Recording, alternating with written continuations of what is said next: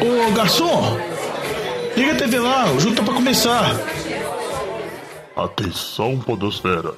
Vai começar NFL de Boteco. Bem-vindos a mais um NFL de Boteco, seu podcast preferido sobre futebol americano. Eu sou o Thiago de Melo e hoje temos aqui no nosso boteco Diogão Coelhão. Fala, Juvenil, tudo bom?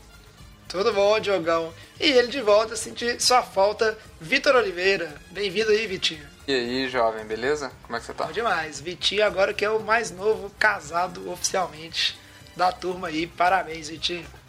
Aí pra você ver, né? Oficialmente. O cara tá correto. casado, aí ele toma duas semanas de ban no programa. Não, porque. Ô, Diogão, você abre seu olho que você é o pró. Vocês dois aí, vocês abrem seu As mulheres já estão bravas aí, que eu já fiquei sabendo, viu? Os dois aí, vocês não, ficam espertos. E não, não é um ban no programa, Diogão. É, é, na verdade, é, é férias. O cara ganha uma folga. É diferente. Pra curtir a lua de mel. Essa lua de mel de pandemia que não pode fazer nada, mas a vida é assim, né? No programa de hoje, a gente vai continuar né, aquela análise que a gente começou no programa anterior, fazendo um playoff picture, só que nesse caso da NFC. Né? Se você não escutou, no programa anterior a gente faz um playoff picture da AFC, dividimos as duas conferências aí, uma por, por, por, por programa, eita, para ficar mais tempo, para falar. Então dessa vez é a vez de falar da Conferência Nacional.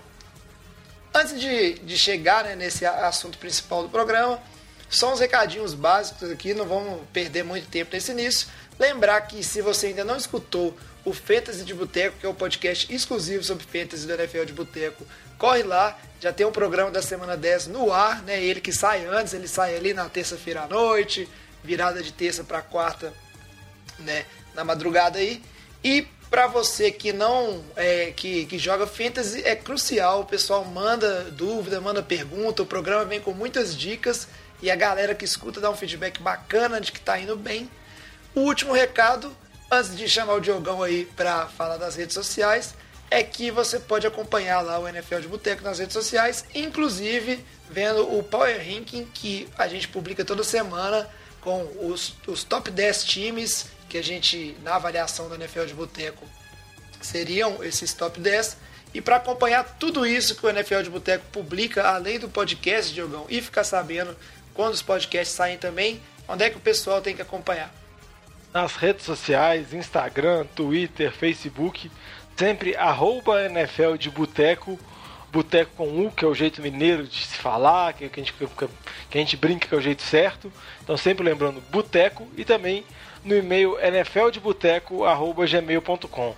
Dá uma olhada lá, escuta o Fantasy de Boteco, manda dúvidas, corneta o Power Ranking, você torcedor aí de Miami. Miami apareceu finalmente no Power Ranking. Então vê lá, vê as atualizações e manda mensagem pra gente que essa interação sempre é muito bacana. É isso aí. E agora, sem mais delongas, vamos primeiro fazer aquele giro de notícias e depois a gente vai pro nosso bloco principal. Breaking News. E para começar a falar de notícia aqui, uma notícia muito triste, para mim, pelo menos, que é que Pete Carroll estendeu o contrato com o Seattle Seahawks, então vou ter que aguentar esse velho até 2025, lá dando pulinho na sideline, gritando. Ô Diogão, o que, que eu fiz para merecer isso? Ah, jovem, você fez para merecer ter um grande concorrente, assim, um velhinho muito saudável. Se ele completar esse contrato, essa extensão de contrato que ele teve de Seattle ele vai ter 74 anos em 2025, ele já é o treinador mais veterano, assim, ele é mais velho que o Bill Belichick. E é interessante ver assim, a capacidade de camaleão dele de se adaptar e sofrer algumas mudanças que ele está tendo com esse time de Seattle nessa temporada. Né? Sempre o time de Seattle, nessa, vamos falar assim, período Pete Carroll era um time sempre estabelecido no jogo terrestre com uma defesa muito forte. Só que com, com o draft do Russell Wilson, o Russell Wilson foi desenvolvendo, foi cada vez melhorando mais, ele resolveu entregar o ataque na mão do Russell Wilson, porque não dá muito para confiar no jogo terrestre, porque tem seus altos e baixos, e porque a defesa do Seahawks agora é uma das piores defesas da liga, mas com o Pete Carroll lá, com o Russell Wilson lá, já pode ter certeza que essa divisão vai ser bem competitiva até 2025. É isso aí. Certeza que quem é torcedor de Seattle ficou feliz, satisfeito, vamos dizer assim, com essa extensão, é um treinador que ele está sendo super vitorioso assim nesse período à frente do Seahawks. E gosta de trabalhar, né? Porque vão compensar, já está velho e ainda, já, como você disse, planejando aí até os 74, indo numa profissão que é bem desgastante, né? Exige bastante, bastante tempo, bastante dedicação da pessoa. É porque eu escutei que ele está na reforma do Paulo Guedes, da Previdência. Aí ele Ah, precisando bater a idade. Tava quase aposentando, né, Diogão? É, aí a deu uma reforma prorrogada, da assim, é. Se souber, vai ter mais uma reforma aqui, Isso mais sim é cinco anos. insider, hein? Que isso, hein? Situação que nós todos passaremos. Mas a gente não vai aposentar, não, jovem. Já desisti Pode- desse fato. Pode desistir já, Diogão? É, Já pode. O bom é que pra fazer podcast dá pra fazer sentado lá na, na cadeirinha de rodas, isso Ah. velho, no andador, que não tem problema. A próxima notícia aqui, que é a volta do que- dos que não foram, a gente tem que falar, né? Quem diria, estamos no ano de 2020 para falar de estreia não, né? Reestreia de Antônio Brown e Dez Bryant. Que é isso, hein, Vitinho? Esse pessoal no Lago Osso, quando você pensa que acabou, estão aí de volta. Ah, Enquanto não tiver causando intriga no vestiário, pelo menos tá bom, né?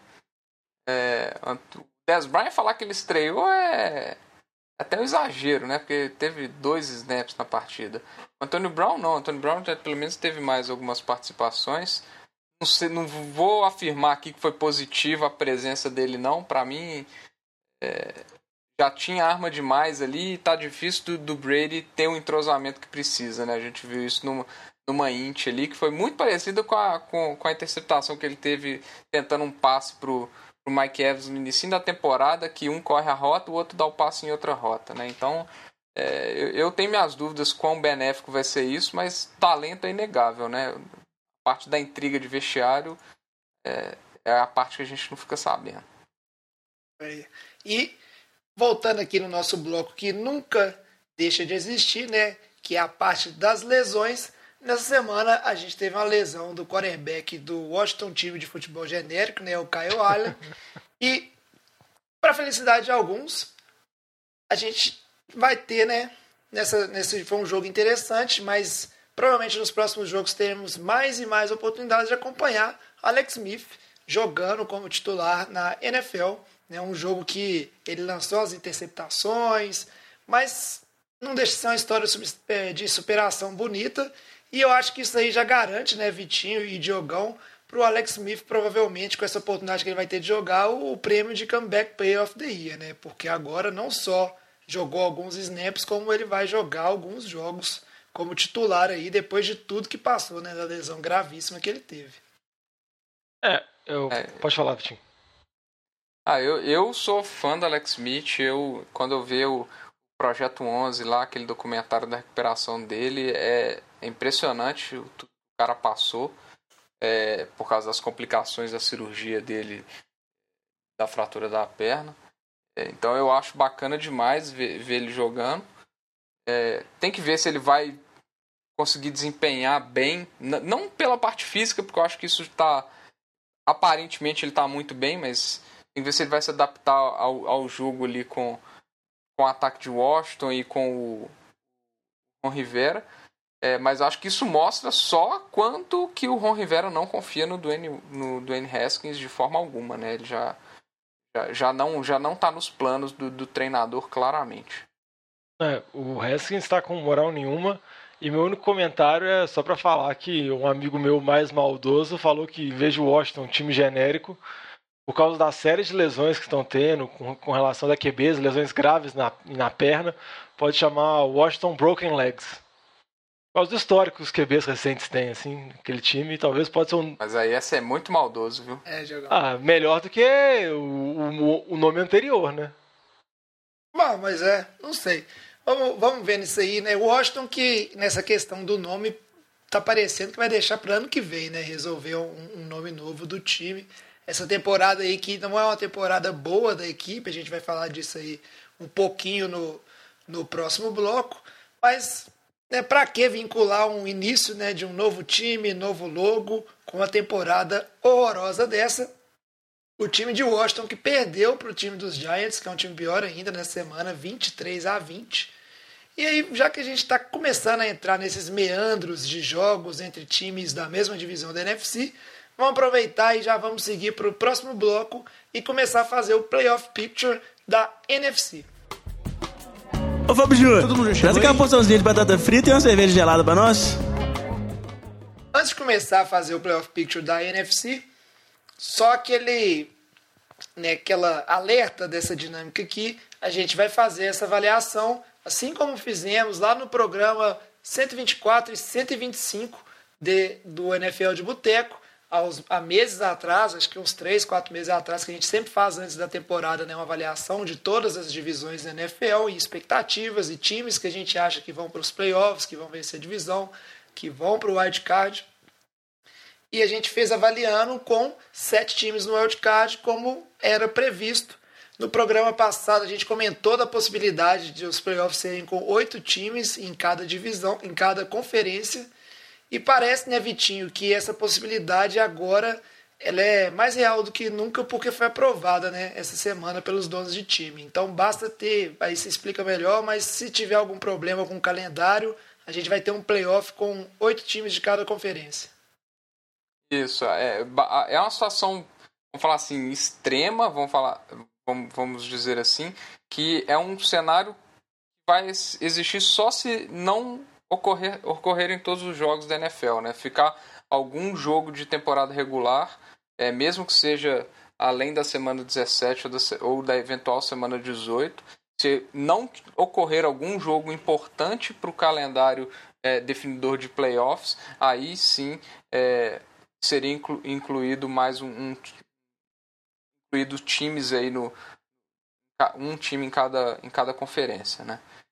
É, então é, é bem provável, vamos, vamos, vamos, falar a verdade, é bem improvável que isso aconteça. É bem provável que a gente tá vendo situações como essa semana aí, que a NFL já está isolando o grupinho de Covid ali, jogadores próximos e tenha jogo.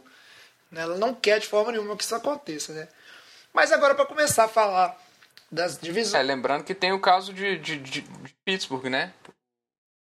Vance McDonald foi, foi, foi, identificado aí, o Big Ben já está afastado porque ele sentou do lado dele no avião, então Pittsburgh já, já pode estar tá virando um problema aí de, de Covid com grandes nomes aí, nós estamos falando do principal jogador do time, é, de controle aí para ver se vai participar dessa essa semana, né? Bom, Pittsburgh já teve a bye, né? Situação complicada, né? Que, obviamente, o Pittsburgh é um time que está lutando aí, né, por, pela seed 1 da UFC, como a gente comentou no programa passado. Então seria com certeza prejudicial se o jogo acontecesse aí e ele perdendo jogadores importantes. Mas aí como o foco é NFC, e aí eu vou ter que continuar aqui no início da palavra aqui com o Vitinho, Diogão, você me desculpa, mas porque, ah, porque... o Vitinho é o nosso especialista na divisão mais horrorosa né, da NFC no momento, a NFC Leste, e eu confesso que para saber como é que tá rolando, que, como é que tá a situação de playoffs lá na NFC Leste, só torcendo para algum time dessa divisão, porque fora isso você não tem nenhum motivo para acompanhar. Vitinho que é torcedor do Eagles, que tá liderando essa divisão com três vitórias, três vitórias, lembrando que estamos né, indo para a semana 10. E aí na sequência a gente tem Washington, Dallas e Giants, todos com apenas duas vitórias, estão na cola do Eagles aí. É apenas duas vitórias, mas estão na cola do Eagles. Critério de desempate aí são jogos dentro da divisão. E se o time já teve a bye ou não, o Washington, por exemplo, tem um jogo a menos que o resto das equipes. Aqui, ó, rapidinho. Só antes do Vitinho falar, eu só queria falar que essa é a divisão mais disputada da NFL. A diferença é, do primeiro é. para o último é menor. Então, Isso é verdade. Fica anotado aí. É a mais disputada. É a mais disputada, então. É disputada. Mas deixa o Vitinho falar de coisa ruim. Não, eu já, já fiquei feliz com a sua, com a sua análise, Jogão. Já, já pode passar. Não, pode passar não, quero uma análise profunda. O que, que a gente pode esperar dessa divisão, Vitinho? o que pode esperar dessa divisão aí, é, conforme a minha previsão inicial, é a classificação de Filadélfia. É, acho que Filadélfia acho que agora é o grandíssimo favorito. Virou obrigação sim, porque os outros times são medíocres é, medíocres não, são horrendos, porque medíocre é que tá na média, né? O, é, eles são ruins mesmo. Ô, Vitinho. É, e Filadélfia pelo menos tem um QB, né? Dá uma pergunta, virou obrigação de ter pichação no CT? Tipo, Da, da Playoff é obrigação? Da, da, torcida de Filadélfia. É, Acabou a paz. Destrói, destrói, ganhou Super Bowl, destrói cidade, meu amigo. Não classificar nessa divisão aí é, é toque de recolher. Sério mesmo. E. Mas pelo menos Filadélfia aí tá retornando de bairro, jogadores lesionados estão voltando. Eu ainda acho que vai classificar com uma campanha negativa. Não acho que vai conseguir ganhar. É, não acho que vai conseguir ficar nem. nem eu tô confuso porque tem empate, pera aí. Eu acho que não, não vai ficar 8-7. é, 8-7-1, né? É, eu acho que vai ganhar. Eu tô chutando aqui mais, mais quatro joguinhos só que vai, que vai ganhar. Perde os outros quatro restantes. Então. Mas acho que ainda assim dá para classificar. Dallas, é, mesmo com a melhoria do ataque com o Gilbert, não, não já não tem nem clima mais para disputar playoffs. Washington e, e, Giants, então, nem se fala. É, eu acho que a esperança é, é, é, é Filadélfia chegar na campanha positiva ali para não ser tão feia a divisão, mas eu tô achando difícil considerando o calendário. É, basta ganhar os jogos dentro da divisão que os Eagles já estão tranquilos, né? Porque esperar que os times da NFC Leste ganhem jogos fora de divisão é esperar um pouquinho demais. É, mas lembrar que, por exemplo, Philadelphia perdeu para o Washington, suou sangue para ganhar lá do Giants naquela partida de quinta-feira maravilhosa. Então, eu concordo com o Vitinho. Eu acho que o time é o franco favorito para ganhar essa divisão, apesar dela estar muitíssimo disputada. A Philadelphia está conseguindo recuperar alguns jogadores, principalmente do ataque, assim. Muitos já voltaram na semana retrasada, mas agora, depois da bye, devem estar em condições melhores, como o Jalen Rigor, o Dallas Goddard, o Miles Sanders pode voltar. Tem a especulação também do Alshon Jeffrey poder voltar, que essa especulação existe desde a semana 3. Eu não sei o quanto que ela é verdade, porque antes era para o Eagles tentar trocar ele. Agora, como já passou a trade deadline, eu acho que deve ser verdade, né? Mas eu acho que Philadelphia tem que ganhar essa divisão mesmo. O que eu ia perguntar para vocês, assim, é só um assunto mais geral, porque Philadelphia tem vários problemas, Dallas perdeu o deck, o Washington está numa transição completa. Vocês não acham que o Giants tinha obrigação de conseguir fazer mais coisa, não? Sim, de verdade? Ô, ô Diogão, obrigação é uma palavra muito forte, que o time de, de Dallas é tipo. Não, do Giants que eu falei. É, o time dos Giants. É, é, o time é ruim, Diogão. Quando você, você viu o que o time do, dos Giants fez na temporada passada e o, o que, que o time conseguiu melhorar, né, via free agency, draft para essa temporada, e de quebra perde, perde o principal jogador, que não é nem o Daniel Jones, que é o quarterback, né, que é o, o Saquon Barkley, o principal jogador do ataque e que mesmo com ele já não vinha né, tão bem, acho que é, é, um pouco demais. Acha que o, o time dos Giants tem essa obrigação, assim, não, não cobraria isso é. da equipe dos Giants, não. É, o que eu ia falar é isso. A colher de chá que o time do Giants tem é a lesão de Chacon Barkley, porque senão é, já, a, a imprensa de, de, de, Nova York já estaria muito mais é, agressiva aí para falar desse time na minha opinião, porque a divisão é muito fedorenta e o time era para se esperar um desempenho bem melhor do Daniel Jones, que é o rei, rei dos fumbles, né? Porque, meu Deus. É, meu Deus mesmo. Daniel Jones não tem nem, vamos ser sinceros, dependendo do pique que o Giants tiver no ano que vem, não dá nem para garantir que o time segue com ele aí como projeto de QB do futuro por conta desse problema dele de proteger a bola. Eu acho que na NFC Leste aqui não tem muito mais para discutir. Só eu e o Diogão, né, fazer uma meia-culpa aqui, que a gente apostou que Dallas ia para os playoffs antes da temporada começar, sem mais ninguém, né, não botamos fé nenhuma no time do Vitinho. O que prova que ser clubista às vezes é, compensa, né? Que o Vitinho com certeza apostou no Eagles só porque é o time dele, porque. Não, é, tô brincando. Porque... Não, e porque quando a gente fez essa aposta na pré-temporada, o Eagles já tava com umas já era um dos times mais lesionados da liga. Então por isso que a gente fez essa aposta do Eagles nem conseguindo chegar no wild card. Dallas, a temporada acabou com a lesão do deck, que é engraçado, né? Acho que o deck agora vai poder pedir um contrato até, até maior ainda, porque eu acho que Dallas está tão desesperado que viu a diferença do time com ele e sem ele, então eu acho que ele vai ter mais poder de barganha, dependendo. É, vamos ver. Apesar que, Diogão, eu, isso é assunto mais fim da temporada, eu acho que a movimentação correta desse time do, dos Cowboys talvez seja, né, ano que vem manter o deck sobre a franchise tag, porque, né, ele vem recuperado uma lesão E dependendo do draft, você pegar um outro QB jovem também, não tô falando lá no alto do, da rodada, e ver o que, que você tem de opção e como é que se desenvolve ali um primeiro ano atrás, e aí você toma a decisão, né? Vou para outro QB em contrato de calouro, ou dou um contrato multimilionário aí pro Dak Prescott. Mas esse é assunto mais para frente, pra gente discutir. Né? Acho que unanimidade essa questão que o Eagles não só está liderando, como tem obrigação e tem mais equipe também para levar essa divisão. É, eu ia até fazer uma brincadeira de quantas, né, quantas vitórias vocês acham que o Eagles vai ter para levar essa divisão, mas o Vitinho já cobriu isso muito bem, né? Que o importante é terminar com a campanha negativa, mas ir para os playoffs do mesmo jeito e tentar a sorte. Seguindo para a próxima. É, só, só para falar aqui, eu acho que o Eagles ganha do Giants, ganha de Dallas, ganha de Washington e ganha de Cleveland. Mas perde de Seattle, Green Bay, New Orleans e Cardinals. Não é um calendário fácil é, joga contra a divisão, contra dois times da divisão de Seattle, né, a, a, a Oeste, e ainda pega Green Bay e New Orleans. Então não é um calendário dos mais fáceis, não. não. Eu acho que esse palpite de sete vitórias do Vitinho é boa. Eu acho que é o mais tranquilo. Mas eu também não ficaria tão surpreso assim se o Eagles conseguisse a proeza de ir com seis vitórias, viu? Hein? Tá. Mas o Eagles tem, tem aquele costume de embalar na, na, na segunda metade do campeonato, né, Diogão? As últimas duas temporadas foram assim. Então vai ser mais uma. Não, mas e com seis vitórias vai ser um trem muito louco, viu? Vai ser doidão. Vai mesmo. Vai, vai ser pra essa história essa aí. Vai, vai, gerar, vai gerar burburinho demais isso aí. É, indo para a próxima divisão, a gente vai falar aqui da NFC Norte.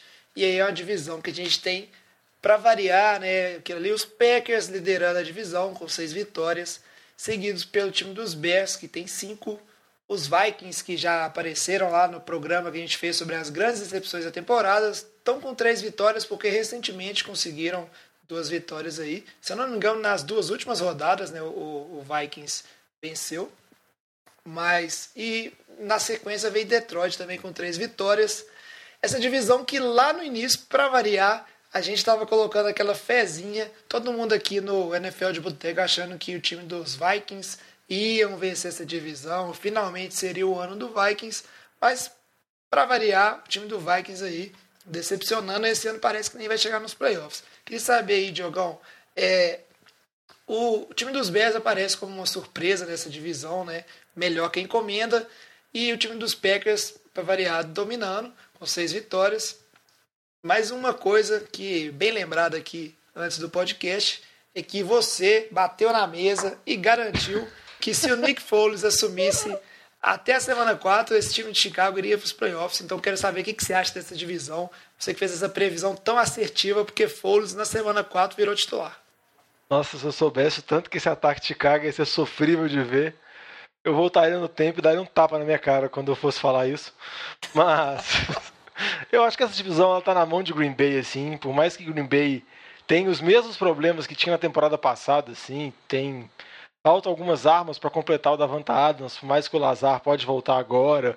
A defesa contra o jogo terrestre apresenta vários problemas, assim. A gente viu que o Dalvin Cook fez na semana passada contra eles. Nessa semana não tem como analisar muito, porque eles enfrentaram um time de São Francisco praticamente não tinha nenhum jogador titular do ataque, assim, eram só reservas. Se você comparasse a escalação do São Francisco com um time que chegou no Super Bowl, não tinha quase ninguém, assim, o jovem estava em depressão, deitado na cama, vendo o jogo. Mas eu acho que essa divisão, essa divisão tá na mão de Green Bay. E se fosse para apostar, Jovem, sinceramente, vendo pelo atual cenário hoje e pelo tanto que o ataque de Chicago é sofrível e sofreu muito contra a Tennessee, que tem uma defesa fraca nessa semana, eu acho que eu apostaria que, que Minnesota tem mais chance de disputar um wildcard, do Dalvin Cook poder carregar esse time para os playoffs, que ele está vindo de dois jogos muito a, acima, do que a defesa de Chicago conseguir carregar, porque o ataque de Chicago tem sérios problemas e passa zero confiança, assim. E eu volto àquela minha previsão, nem com o Nick Foles, nem com o Trubisky, acho que não dá para confiar em Chicago, não. E você, Vitinho, você também acha que existe essa, essa chance aí de Chicago perder essa, essa vaga? O que, que você pensa dessa divisão? Eu acho que tem a chance de Chicago perder a vaga e passar três times da NFC Oeste. Eu concordo com o Diogão, o ataque de Chicago é muito ruim, muito ruim. É a partida para o ataque fazer mais de 25 pontos é, é um milagre o ataque terrestre não funciona, o Nick Foles tem muita dificuldade de, de carregar o piano, lançando 40 passos por, por partida. Todas as vitórias estão sendo muito apertadas, né? A gente lembra principalmente da vitória contra Tampa, mas é um time que conseguiu arrancar suas vitóriazinhas, né? É, mas eu não confio nesse ataque. Igual o Diogão falou, eu acho bem, bem sofrível. Tem muitos jogos ainda é, dentro da divisão, inclusive dois contra Minnesota né? e dois contra Green Bay. Então, eu, eu vejo esse time de Chicago ficando fora assim. Acho que o Green Bay está garantido, praticamente garantido aí como, como líder de divisão.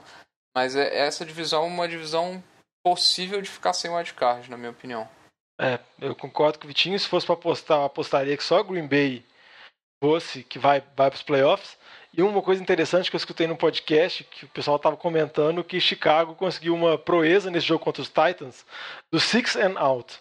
Que é comum os times terem three and out. Chicago teve três descidas, não conseguiu fazer nada, converteu um fake punch.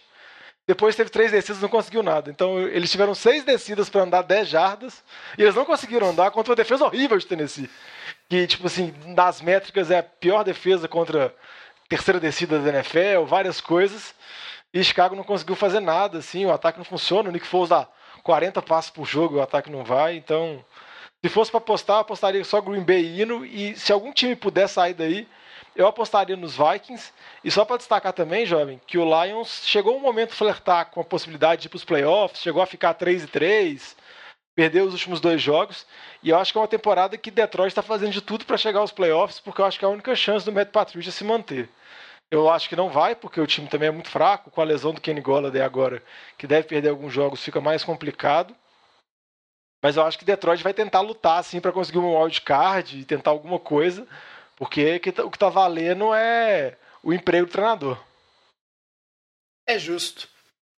Mais alguma coisa sobre a NFC Norte ou podemos seguir? Eu concordo com tudo que vocês falaram aí. Tô, não vou nem gastar o tempo complementando, chovendo no molhado aqui não.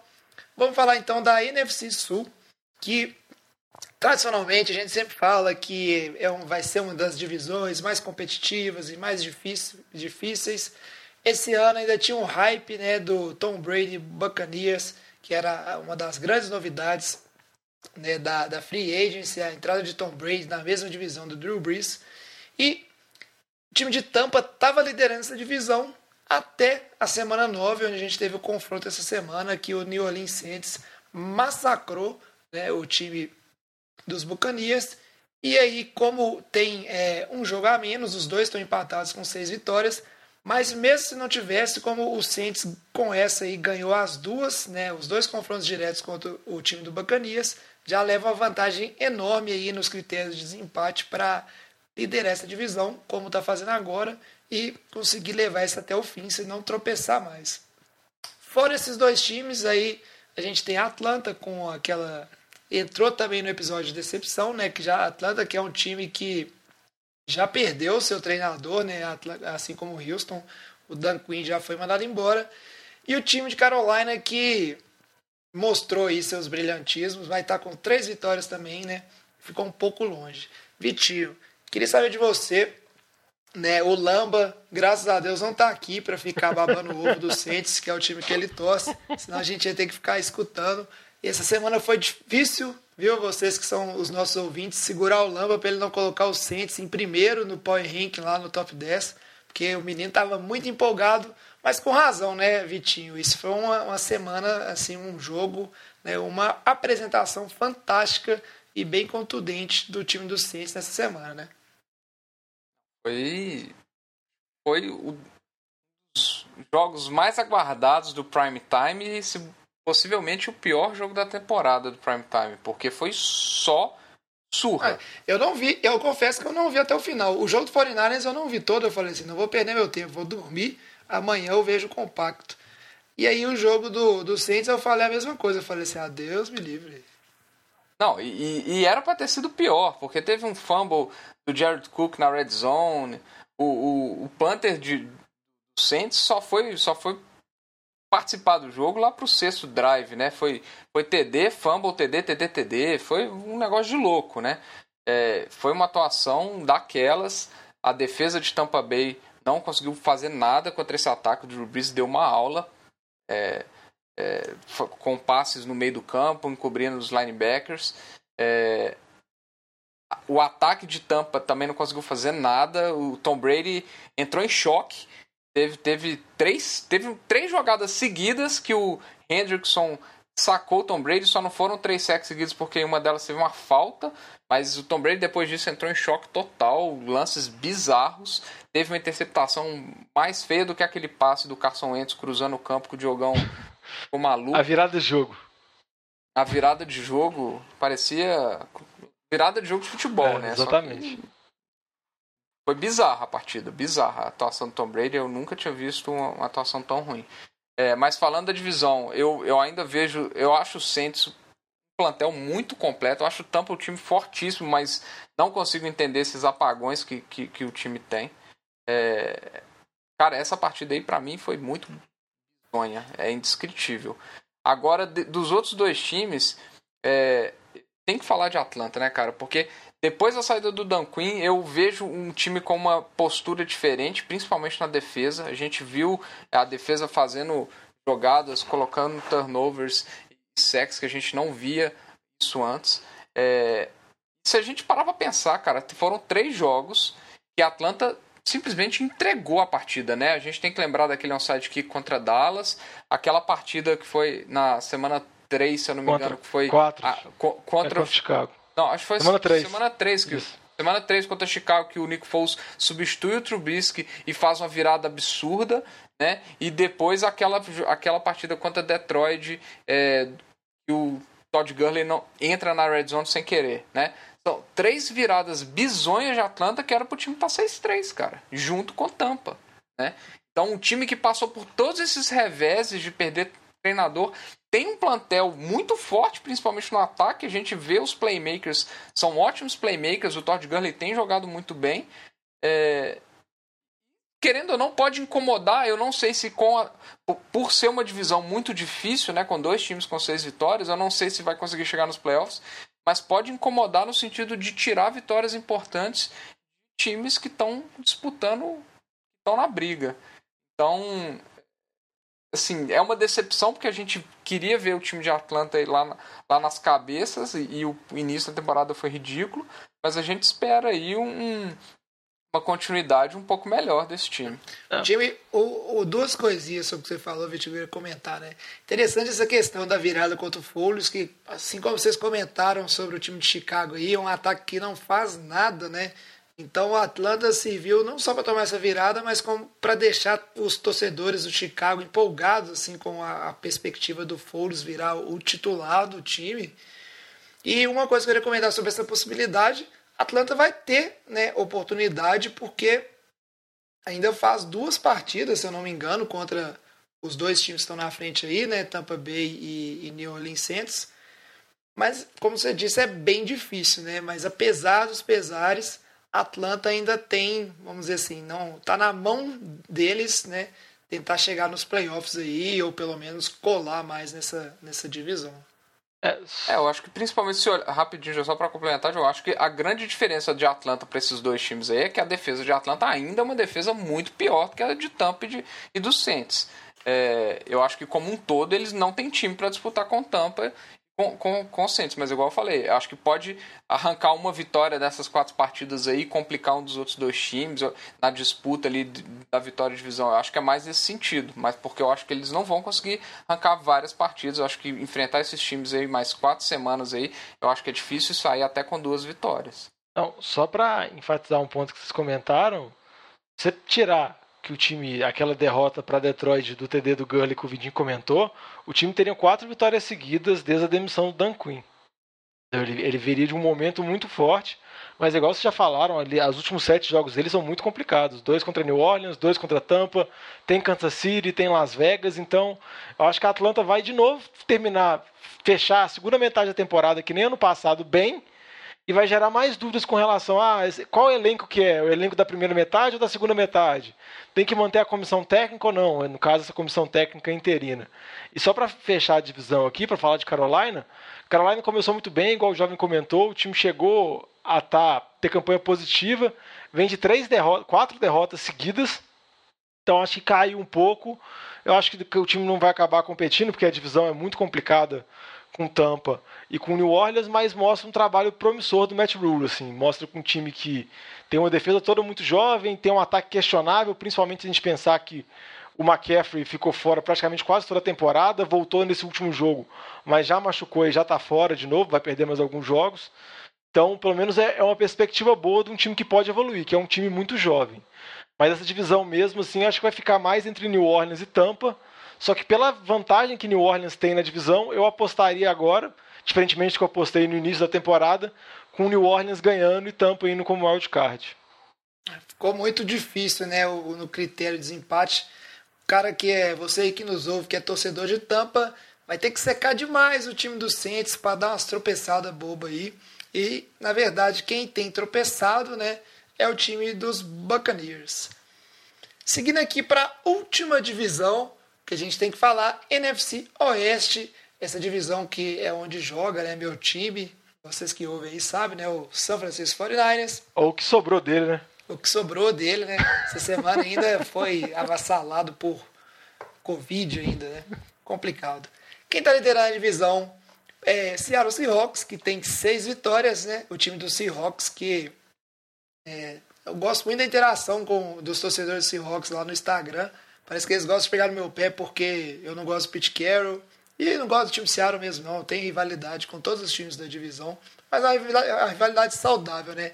Vence essa divisão apesar de ter perdido né, nessa semana um jogo aí onde o Buffalo Bills fez o que quis com essa defesa de Seattle. Depois os meninos vão comentar mais sobre isso. E na sequência, quem diria, a gente tem aí o Arizona Cardinals e o Los Angeles Rams com cinco vitórias cada um, mas aí no critério de desempate, o time de Arizona, que tem mais vitórias dentro da divisão, ele está na frente. E na sequência o time do 49ers, que apesar de estar com quatro vitórias, não existe mais o time do 49ers, então não precisa nem contar com nada. Eu mesmo já estou assistindo a temporada é, mais esperando para chegar nos playoffs e ver bons jogos, né? Que não aconteça igual o Monday Night, igual o Vitinho falou, ser um joguinho bom para eu ver. E aí o jogo. Então, é... Monday Night foi bom, viu? Foi Jets e é, Patriots. O Monday Night foi legal. Ah, Jets é verdade. Patriots, os Patriots quase perdendo. É, o Jets se boicotando, colocando 13 caras em campo para dar a primeira descida para os Patriots. Tô, confundi a data aqui, realmente. Sunday Night, que foi Tampa Bay e Saints. Então, não conta com isso, né? Para falar, obviamente que lá atrás eu apostei no 49ers, porque eu sou clubista mesmo para vencer, mas no geral, o resto dos meninos aqui no podcast, né, Diogão, Vitinho, apostaram no time de Seattle com São Francisco, né, que vinha da temporada muito boa, pegando uma vaga de wildcard. Essa divisão que aparentemente, né, Diogão, tem tudo para ser a divisão que devem ir dois wildcards né, da, da NFC para completar os sete classificados assim é, dessa temporada, né? O que, que você acha? É, eu, eu acho que tem uma chance boa o fato também dessa divisão ter os jogos contra a NFC Leste, que a gente falou que é uma das mais fracas.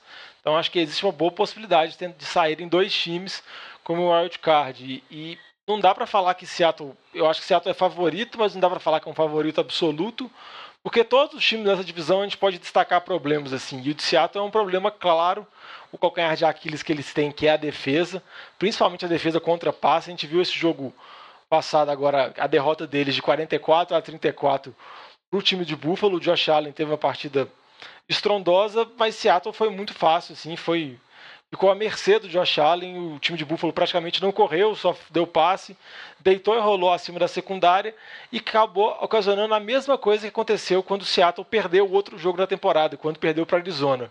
Porque quando você junta o fato da defesa tomar muito ponto, que ela acaba tomando todo jogo, e um jogo que o Russell Wilson assim não é perfeito, ele comete erros, tem interceptações, sofre fumble, igual no caso desse jogo dessa semana ele teve quatro turnovers, o time não consegue vencer, assim, não tem como é, é, essa equação não fecha.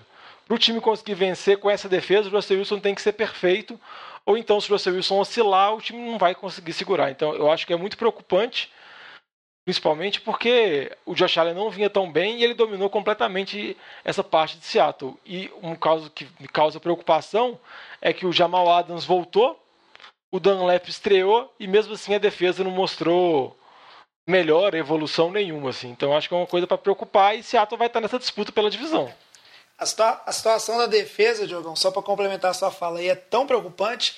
Eu escutei né, no, em alguns programas lá da, da NFL Network o pessoal comentando que esse foi um jogo, né? Como, como você falou, veio o Dunlap lá de Cincinnati para reforçar essa, essa linha defensiva.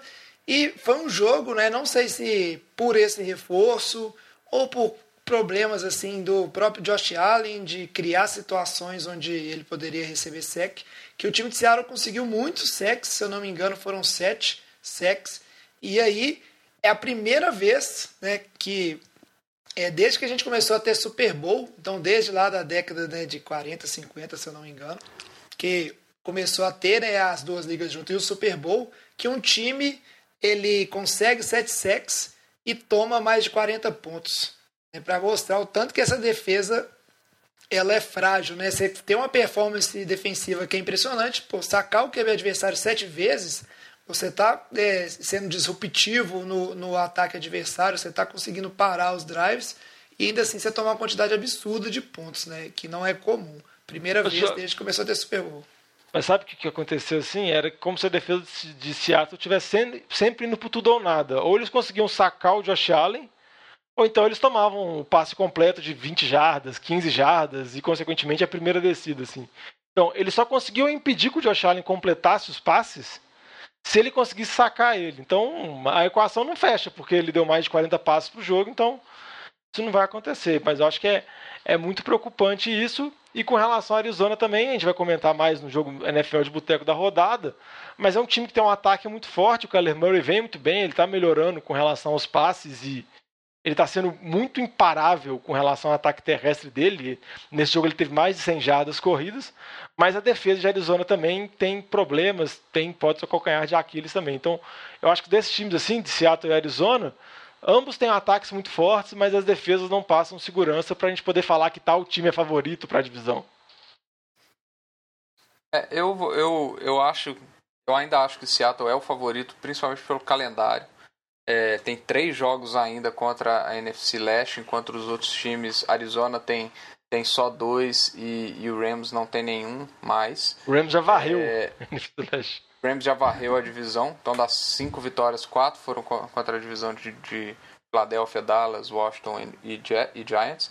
É, e Seattle ainda joga contra São Francisco, que jovem já deu aí como time morto e contra o Jets, então é, eu acho bem plausível o, o, Seattle sair tranquilamente com, com mais cinco vitórias nos, nos, três jogos e ainda joga duas vezes contra o Rams. É, é uma coisa que a gente tem que destacar é que tem muitos jogos entre, entre esses três times ainda.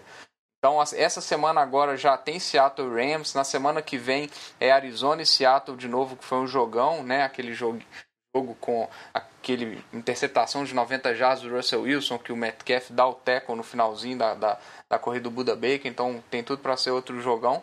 E Arizona e Rams ainda jogam entre si duas vezes também. Então é, é uma divisão que eu acho que a menos a menos que, por exemplo, o Rams perca todos os jogos que tem para fazer contra Seattle e Arizona, que são quatro ainda, né? É, acho que e aí acabaria a chance do Rams pegar um wildcard. Eu acho que ainda tem chance, mesmo que eles se matem ali e saia duas vitórias para cada time nessas, nesses confrontos diretos, vai estar tá todo mundo ali com uma campanha muito positiva, né? Então, é, eu acho que isso, a menos que um desastre desse aconteça para um desses times, eu acho que é uma divisão que tá, tem todo mundo chances boas de classificação. É, e essa divisão é tão competitiva, né, no bom sentido, não competitiva no sentido da NFC Leste, que a gente falou lá no, no, no início do bloco, que realmente não dá para colocar a mão no fogo por nenhum desses times quando eles estiverem se enfrentando, tirando o 49ers que já acabou né, essa temporada. Mas isso é bem interessante, né? Igual você falou, essa semana a gente tem confronto entre Seattle e Rams e ninguém quer saber de apostar no Seattle no Survivor porque você fala, hum, não sei. Bem legal. Pro Jared Goff ter uma uma partida louca aí de 400 jardas igual o Josh Allen, não custa, né? Ah, é. Tá, a defesa de Seattle tá levantando que é ver defunto. O... Jovem, já que Oi. você tá criticando tanto o time de São Francisco, que eu falei no programa passado, e eu volto a falar, eu acho que algumas situações de, de desfalque foram com relação ao Covid e esses jogadores vão retornar agora. Mas eu não acho que o São Francisco vai ser uma galinha morta completa e ser atropelado por todos os times da divisão, não. Eu ainda acho que não vai para os playoffs, não vai fazer nada, mas nesses confrontos diretos aí, São Francisco pode ser o fiel da balança de arrancar uma vitóriazinha aqui ou acolá, assim, por termos de rivalidade. Um jogo que o Nick Mullins joga muito bem, então eu acho que ainda, ele ainda pode avacalhar os outros. Ah, pode, a gente pode ter uma alegria. Tomara que seja uma vitória dentro de divisão, né? Que seja um jogo emocionante, mas, Diogão, igual eu falei, eu já estou fazendo conta para saber qual posição vai ficar no draft do ano que vem. É isso aí. A, a tristeza do jovem é que se Seattle for, for jogar, for, se for perder de São Francisco, vai ser só na semana 17, que às vezes não vai estar tá valendo mais nada, né, Jovem? Pois é, tinha que estar tá no nem meio. Nem no, poder torcer. No meio ali, do né? cabinho para ser pentelho. Mas é isso aí, faz parte. É, vamos seguir agora, já que o Diogão comentou, a gente vai fazer o NFL de boteco da rodada, que essa semana a gente tem que dar destaque para esse time de Miami, que fez um jogão né, contra o time de Arizona também, que foi fantástico. NFL de boteco Game of the Week. E foi um jogão mesmo, né? O Diogão falou lá que e deu destaque. Miami apareceu né, no, no ranking do NFL de Boteco lá, no nosso top 10. A gente já estava discutindo bastante né, sobre esse time de Miami, estava merecendo um quase lá. E agora, se não me engano, está na décima posição lá do nosso ranking, que você pode conferir nas redes sociais lá, arroba na NFL de Boteco. Foi um jogaço, né? 34 a 31 para o time de Miami. O jogo que ficou aberto o tempo inteiro, várias jogadas assim bonitas de ambos os lados. E quem diria, a gente que comentou muito se o Tua ia entrar ou não, porque Miami tinha chances de correr atrás de playoffs e talvez estivesse bem com o Fitzpatrick, ele não teria oportunidade. Mas hoje eu queria depois saber a opinião aí é, do Diogão e do Vitinho e a gente falar um pouquinho desse jogo também, né? Começar pelo, pelo Vitinho.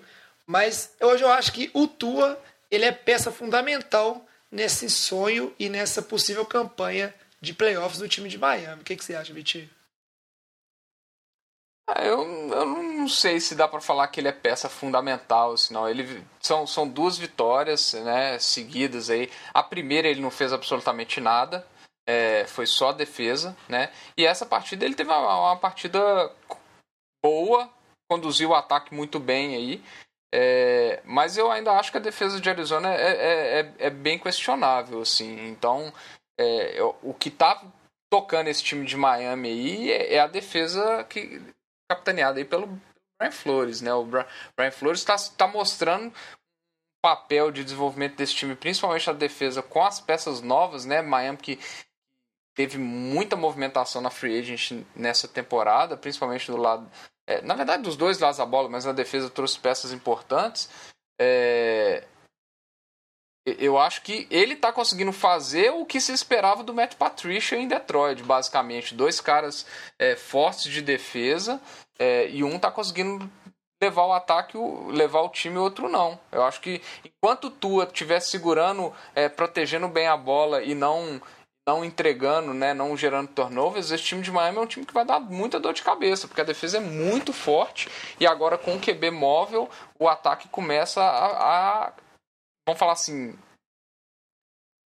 crespar um pouco as coisas para os outros times, mas eu não sei se dá para falar que é a, que é a grande pe é a peça fundamental não, Tigo. Acho o, o espectro muito muito curto ainda para a gente avaliar o, o, o Tua eu entendi, é, eu entendi o que você falou. Eu quis dizer, mas não que ele é a peça fundamental do time, mas eu acho que minha opinião, Miami tem mais chances de buscar esse playoffs com o Tua, né? E ele se desenvolvendo do que com o Fitzpatrick, que por mais estava jogando bem, a gente conhece a estabilidade dele. Assim. Eu acho que Tua, ele ter estreado, é, é um fator que, na posição de QB ali, na disputa que existia, ela é positiva para o time. Foi mais esse sentido assim que eu quis dizer.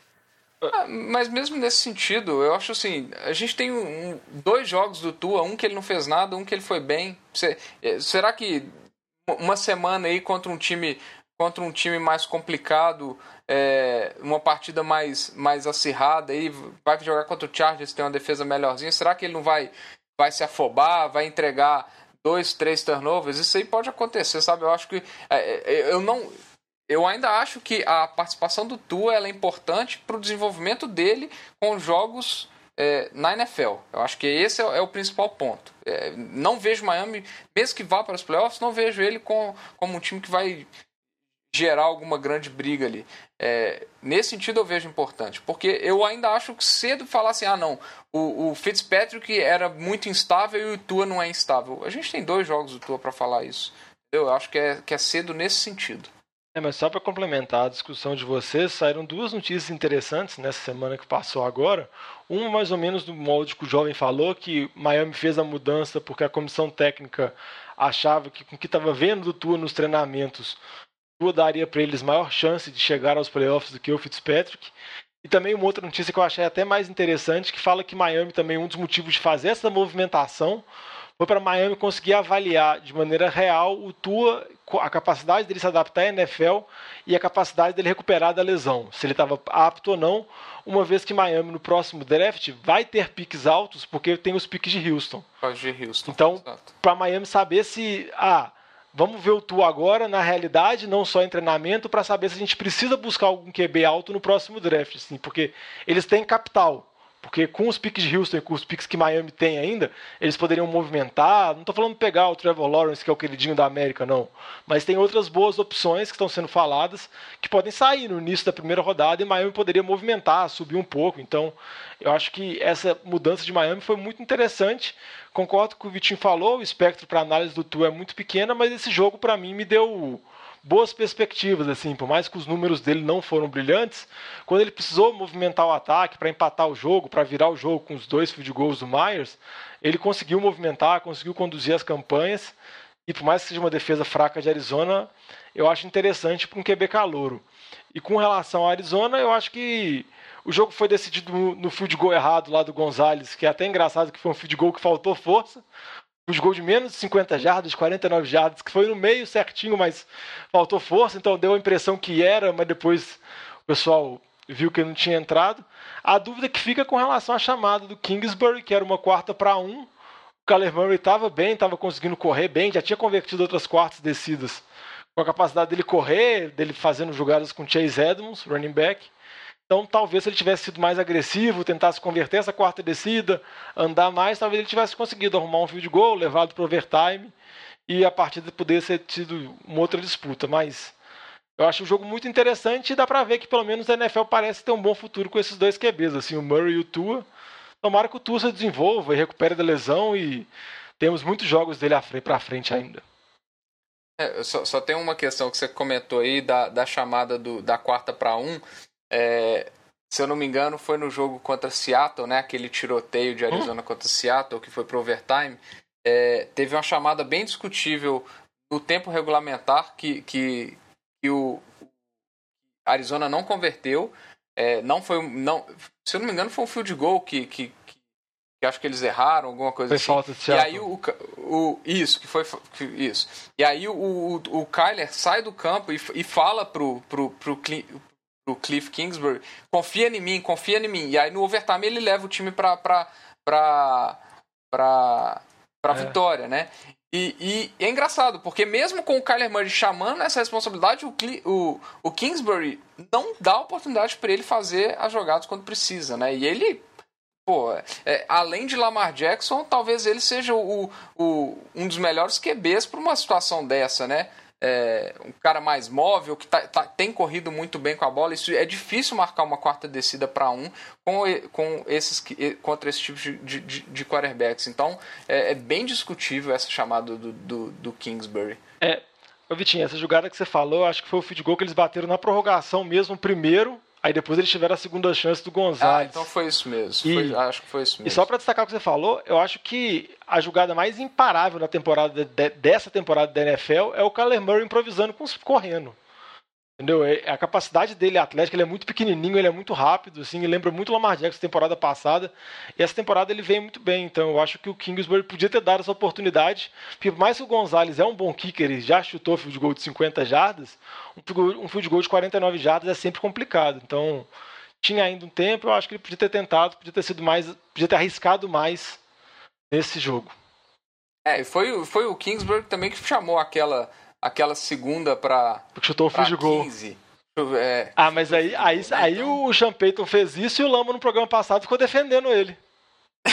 É difícil, né? É com, com, difícil. com o argumento dele clássico de que ele, o, o Lutz chutou, acertou, então foi a melhor chamada.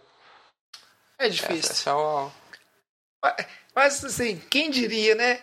NFL de boteco da rodada, Miami, Arizona, e ainda com os dois times aí com chances né, boas de, ou razoáveis pelo menos, de se classificar para os playoffs. A NFL é bacana demais, né? Imprevisível e como é que a roda vai girando aí, né? Tudo muda. E agora que acabou a dinastia lá, vai ser assim para sempre, né? Torcemos por isso. Chega de falar de Miami, Arizona. Vamos ver quanto tempo o Jets vai demorar pra estar lá em cima. Chega, é, é, é, o torcedor do Jets, né? Eu tava falando no programa de trocas, que, que o torcedor do Jets tem mais o que fazer. Brincadeira, brincadeira, brincadeira. Mas chega de falar de Miami, Arizona. Vamos falar um pouquinho agora da semana 10, né? Do que, que esperar dessa próxima semana da NFL, dessa temporada que tá uma beleza. Esse assunto é bom, hein? Merece mais uma cerveja. E aí, Vitinho, começa pra gente então o que, que a gente tem que ficar de olho, o que, que acontece de importante, quais são os jogos aí, qual o jogo que você tem em mente, que é um jogo relevante nessa semana 10, que pode ser interessante de ver, não só pela perspectiva de ser um jogo bom, mas agora que a gente já passou da metade da temporada, com certeza também um jogo que tem tudo para influenciar, vamos dizer assim, situação de playoffs e essa corrida aí para se classificar, porque uma hora dessas todos os times aí que têm chance, eles já estão de olho é lá em dezembro, né, no final da temporada, na vaga para concorrer nos playoffs aí, quem sabe chegar no Super Bowl. Ah, eu vou começar falando aqui de um time, de uma partida que eu já citei aqui no programa, que é Seattle e Rams. É, eu acho que, que vai ser uma, uma boa partida para a gente ver a preparação do Rams, que teve uma, uma semana aí de, de bye, pre, preparando para esse jogo contra Seattle, depois da partida contra Buffalo, tem o caminho das pedras para marcar muitos pontos, só que é um ataque que estava sendo muito conservador, na minha opinião, é, e muito menos dinâmico do que se espera do Sean McVay. E, mas que vai jogar contra uma secundária que não existe, né? É, são seis jogadores ali na frente no, no, no, na DL mais o, o, Wright e o Bob Wagner e depois não tem mais ninguém naquela secundária que, que faz alguma jogada interessante nesse time de Seattle. Então é, eu, eu espero ver muitos passos do Jared Goff, eu espero ver boas jogadas do, do Robert Woods, que é um, um cara muito dinâmico, do Cooper Cup. É, mas eu quero ver um dinamismo. Eu não acho que, que o Rams vai conseguir implantar o jogo terrestre contra essa boa defesa, esse, essa, essa DL de Seattle. É, eu espero ver mais do Rams para a gente poder bater o martelo e falar assim: esse time é um time que está disputando ali um wildcard. Porque é igual a gente falou: varreu a divisão mais ridícula da NFL e fora isso tem uma vitória. Eu quero ver esse time contra, contra um, um contender aí de, de, de, playoffs jogando e é uma partida importantíssima para essa divisão aí.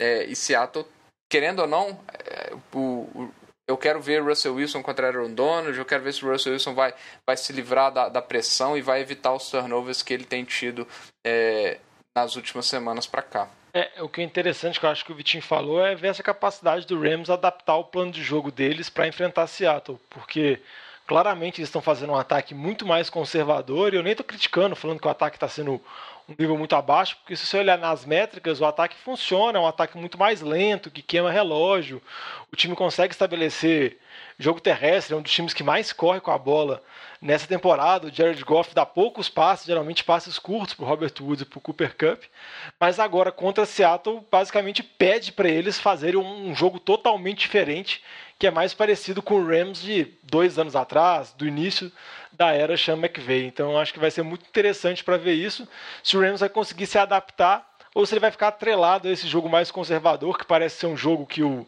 Sean McVay está desenhando para proteger o Goff, para deixar o Goff em situações mais confortáveis, mas claramente não é a pedida para esse jogo contra o Seahawks. E você, Diogão, que jogo aí que você vai ficar de olho nessa rodada? Ah, já é um jogo que eu acho que é interessante também, é de dois times que estão disputando playoffs, dois times que têm a aspiração de chegar à pós-temporada, é Bills contra Arizona.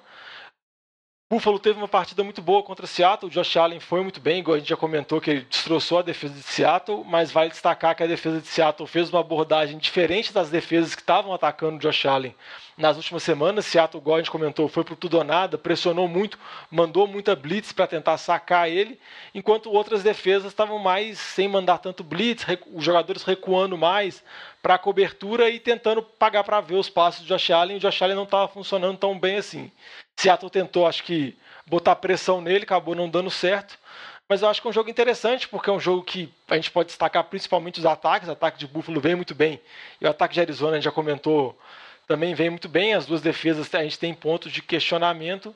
Mas eu acho que é um jogo bacana, um jogo que promete muitos pontos e também dá para ver se o Kyler Murray vai continuar essa evolução, se o Josh Allen vai se firmar mesmo, porque são QBs que correm muito bem com a bola, tem muito potencial atlético, mas a gente sempre tem uma pulguinha atrás da orelha com relação à precisão dos passes. Eles acabam oscilando muito.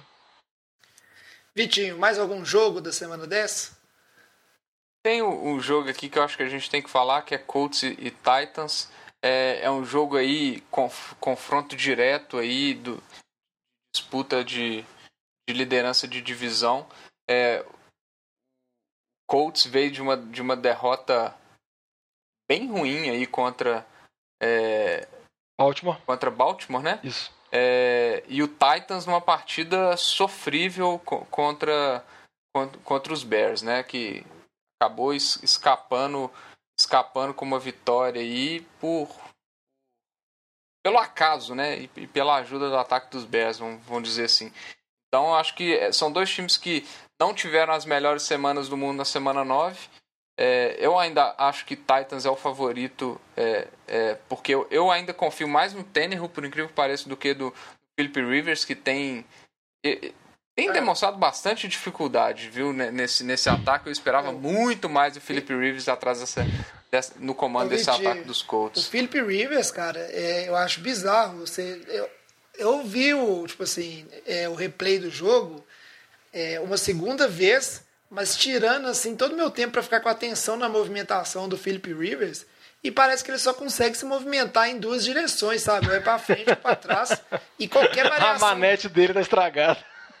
Não, e qualquer variação disso, você vê que parece é, quase começa a tropeçar nele mesmo. Tem até um lance, aí não é um lance de pocket, né? Mas no lance de, nos lances de pocket chama a atenção que como é que isso desequilibra ele em algumas situações assim que ele tenta movimentações mais é, é, complexas no pocket de ir para um lado e para o outro, né, aquele footwork ali.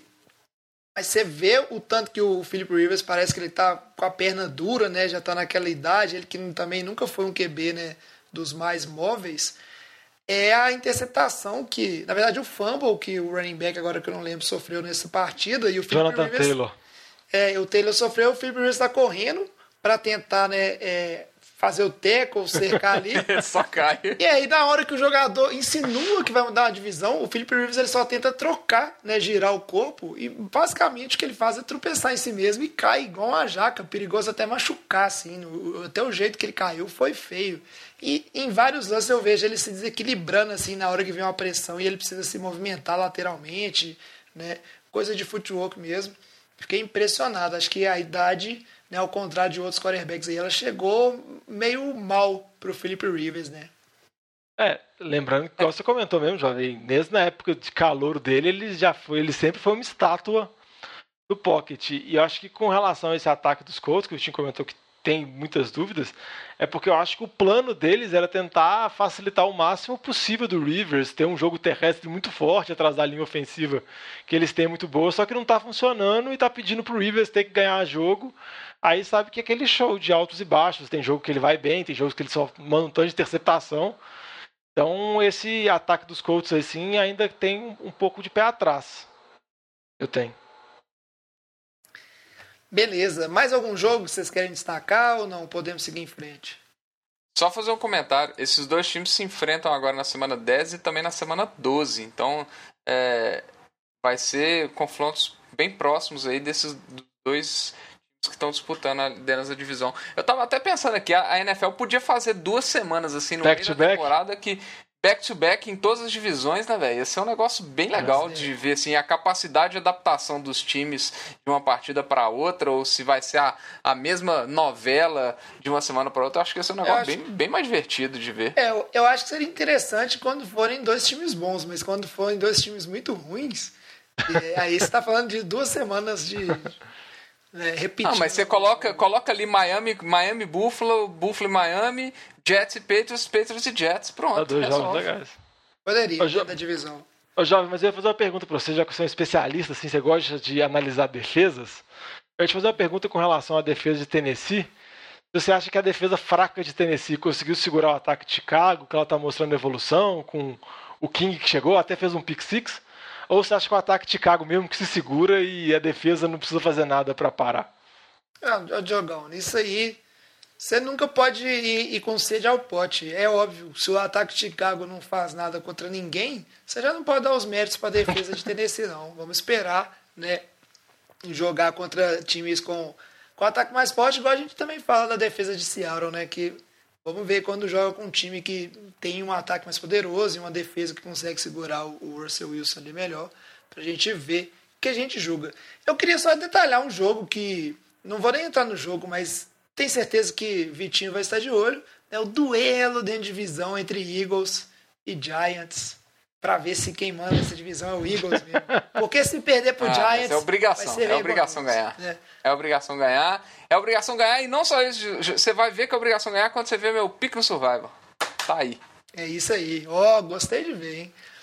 Mas é isso aí, já que você falou de Survivor, então, Vitinho, vamos aproveitar aqui, né, e falar dessa semana, essa semana do Survivor que não morreu ninguém, mas vamos combinar, né, passou aperto quase que todo mundo ali, né, foi bem... Mas eu com o Pittsburgh passei aperto contra Dallas, olha. Diogão que escolheu o Pittsburgh na Dallas passou aperto. Eu escolhi Patriots e eu falei, não é possível que eu vou ser o que vai perder pro Jets nessa temporada, né? Foi bem complicado. Até o Alex ali que escolheu o time dos Chiefs, né? Carolina, o jogo ficou 33 a 31, o time dos Panthers é, deu um trabalho bom para esse time dos Chiefs ali, né? O Christian McCaffrey voltou, mas o Mahomes consegue muito bem aí, né? 25 TDs na temporada, uma interceptação só, mas como a gente De novo, forte candidato para MVP. Ninguém fala nada dele, mas tá indo. Não fala, tá indo e o Russell Wilson com alguns jogos que ele tropeça igual esse, ele vai ficando um pouco, né, é, questionável nessa É, corrida. Ninguém fala nada porque já é, já é, esper- já É. tá na normalidade marrom. Não, mas né? quando você olha o número 25, 1, 25 TDs, uma interceptação, é absurdo. É absurdo. Ainda mais você pega e projeta, por, sei lá, pensando na temporada, o cara terminar com 40 TDs e duas interceptações. É palhaçada. É tipo assim, é ridículo. É verdade. Mas foi uma semana bem, bem complicada, né? Vamos dizer assim, no Survival. Mas passou todo mundo ileso, então ainda somos cinco. E aí veio a minha vez de escolher primeiro, justo na bye de quê? Dos Jets. E cadê eu para escolher o time que tem contra os Jets? Não tendo o time contra os Jets, eu que agora sou o único com duas vidas sobrando no Survival, eu tô na política de tentar sobreviver enquanto os outros vão morrendo. É tipo igual a Rose com o Jack lá no Titanic. Só cabe eu nessa porta aqui e, e acabou. Entendeu? Então essa semana eu vou de Ravens, que vai jogar contra os Patriots, que apesar de terem quase perdido para os Jets, né, já diz muita coisa dos problemas que esse time está enfrentando. Né? Os Patriots, o Diogão, que eu vi uma estatística interessante também, vou até comentar aqui rapidinho. O Ken Newton nessa, nesse jogo, acho que ele completou 18 passes para wide receivers não draftados. É o maior número desde que começou a ter Super Bowl também. Então você vê como é que o time tá complicado, né? Difícil. Mas aí eu vou de Baltimore contra os Patriots. Na sequência iria o Alex, vai apostar no time dos Steelers, né? Que foi a, escolha dele, vai jogar contra os Bengals. Cuidado, hein, Alex? Esse time dos Steelers ele tá gostando de dificultar os jogos. O Luiz, que também tá vivo aí, escolheu o time de Green Bay, que vai jogar contra os Jaguars. E aí o próximo pick é do Vitinho. Vai ter a coragem mesmo, Vitinho? Não é possível. Fly goes fly, jovem. Fly goes fly. Tem que ganhar do, do Giants. Se perder é vexame. Eu vou morrer bastante triste, duplamente triste. É, vai ser, vai ser complicado mesmo. Vamos ver. Eu, mas eu vou torcer pro Eagles, porque É, não tem por que torcer pro time dos Giants. A não ser Não, que porque eu o queira... Giants, o Giants ganha divisão Imagina o Giants cinco vitórias. playoffs, bicho. Meu Deus. Se bem que torcer Imagina. pro Giants é bom, porque aí isso vai subir na posição do 49ers no draft. Quem sabe, hein? E você, Diogão, fecha aí pra gente survival. Qual que é o seu É, o pick meu palpite é o Saints que vai enfrentar o San Francisco 49ers destruído por lesões. Então acho que o Drew Brees ainda vai ter outro bom jogo. Acho que é um palpite bom. Não, um palpite seguro. Eu só não escolhi o Saints essa rodada, Diogão, porque eu tenho a política de nunca apostar contra o meu time. Não faço isso igual certas pessoas aí fazem, né? Porque, ó, eu vou lá torcer contra o meu time. Ô jovem, mas aqui ó. Antes de você encerrar, eu posso só falar uma coisa? Pode, Eu preciso falar. vontade. Porque vocês falam que eu torço pro Chargers, eu preciso falar do Chargers, porque é um trem sem condição, porque esse time consegue inventar diferentes maneiras de perder todo jogo. É tipo assim, um absurdo. O Herbert está jogando muito, ele é cotado para ser calor do ano e ele tem uma vitória na temporada. Sendo que se ele jogasse por um time que não fosse o Chargers, eu tenho certeza que ele teria 100% de aproveitamento ou 80% de aproveitamento. É impressionante essa maneira agora. Nesse jogo da semana que o Chargers perdeu para o time de Vegas por 31 a 26, eles demoraram sete replays para ver se o TD final do Chargers não tinha valido. Até chegar o sétimo, te- sétimo replay, todo mundo tinha certeza que tinha virado. Olha, o Chargers virou no último segundo, chegou lá, não, pé. Não, só para falar que esse time é impressionante. Ainda bem que eu não torço para eles, senão eu teria ficado muito puto. Torce sim, no fundo do seu coração a gente sabe que você torce, Diogão. E, e aí fica aí, essa semana inclusive vai ser um jogo interessante, né? Que é Chargers e Miami, então a gente vai ter um duelo aí de QBs calor. Quem sabe, quem sabe nesse jogo o Chargers entrega de maneira diferente aí, você Não, é porque Mais bravo ainda. É porque acaba não chamando tanta atenção, porque a Atlanta tem a história do Super Bowl e tudo mais, mas eu acho que você pegar essa temporada, o Chargers é mais ridículo que a Atlanta. E olha, e olha que tem o TD sem querer do Gurley e onside kick e por aí. E um vai. sidekick em helicóptero. É, não, tem Ô. tudo. Mas o Chargers é cada semana uma coisa diferente. Ô Vitinho, vou te fazer uma pergunta aqui rapidinho antes de encerrar. Essa revolta de Diogão é revolta de torcedor, não é? É, depois eles falam que eu que sou corneta, bicho. Olha só o nível que nós chegamos Cara, aqui, é, viu, o- ouvintes? O cara Mas tá inflamado. aí é o cara mais corneta que eu já vi. É, o cara eu tá nunca vi o Diogão tão pistola com o próprio time. Nem com o Galo ele fica assim. Não, o Galo só me dá alegrias, mas só uma informação interessante também, que eu ia comentar no programa passado que a gente gravou, que estava acontecendo a eleição americana. O Chargers joga contra o Saints de 4 em 4 anos, que é o período da eleição americana. Toda vez que o, o Chargers ganha, vence o Partido Republicano, toda vez que o Saints ganha, vence o Partido Democrata. E, e o- e esse jogo contra o Saints foi que o Chargers abriu uma vantagem muito considerável e tomou uma virada vergonhosa no final do time do Saints, mas quem tem quem diz que foi por uma boa causa. Mas eu não vou entrar nesses detalhes. É, vamos saber. Mas é isso aí. NFL de Boteco vai ficando por aqui. Espero que vocês tenham gostado do programa. Antes de chamar aqui a saideira, pedir só pro Diogão falar de novo como é que os nossos ouvintes podem fazer aí para acompanhar as redes sociais, né, ver quando que sai podcast, interagir, mandar mensagem pra gente, feedback se estão gostando do programa ou não, ver o Power Ranking. Como é que faz, Diogão? Arroba NFL de Boteco, Boteco com U, Instagram, Twitter, Facebook. Pode mandar direct pra gente, pode mandar mensagem com dica, sugestão, crítica, pergunta sobre fantasy também. Ou então pode mandar mensagem pra gente também no nosso e-mail nfldeboteco.gmail.com. Desse jeito. Obrigado, Vitinho. Obrigado, Diogão. Foi muito bom de novo a gente aqui no Boteco discutindo. Ficamos por aqui. Traz a saideira, fecha a conta, passa a régua e até semana que vem. Falou! Valeu. Depende do resultado do Eagles e se o Alex vai participar. viu? É verdade. Valeu. Falou.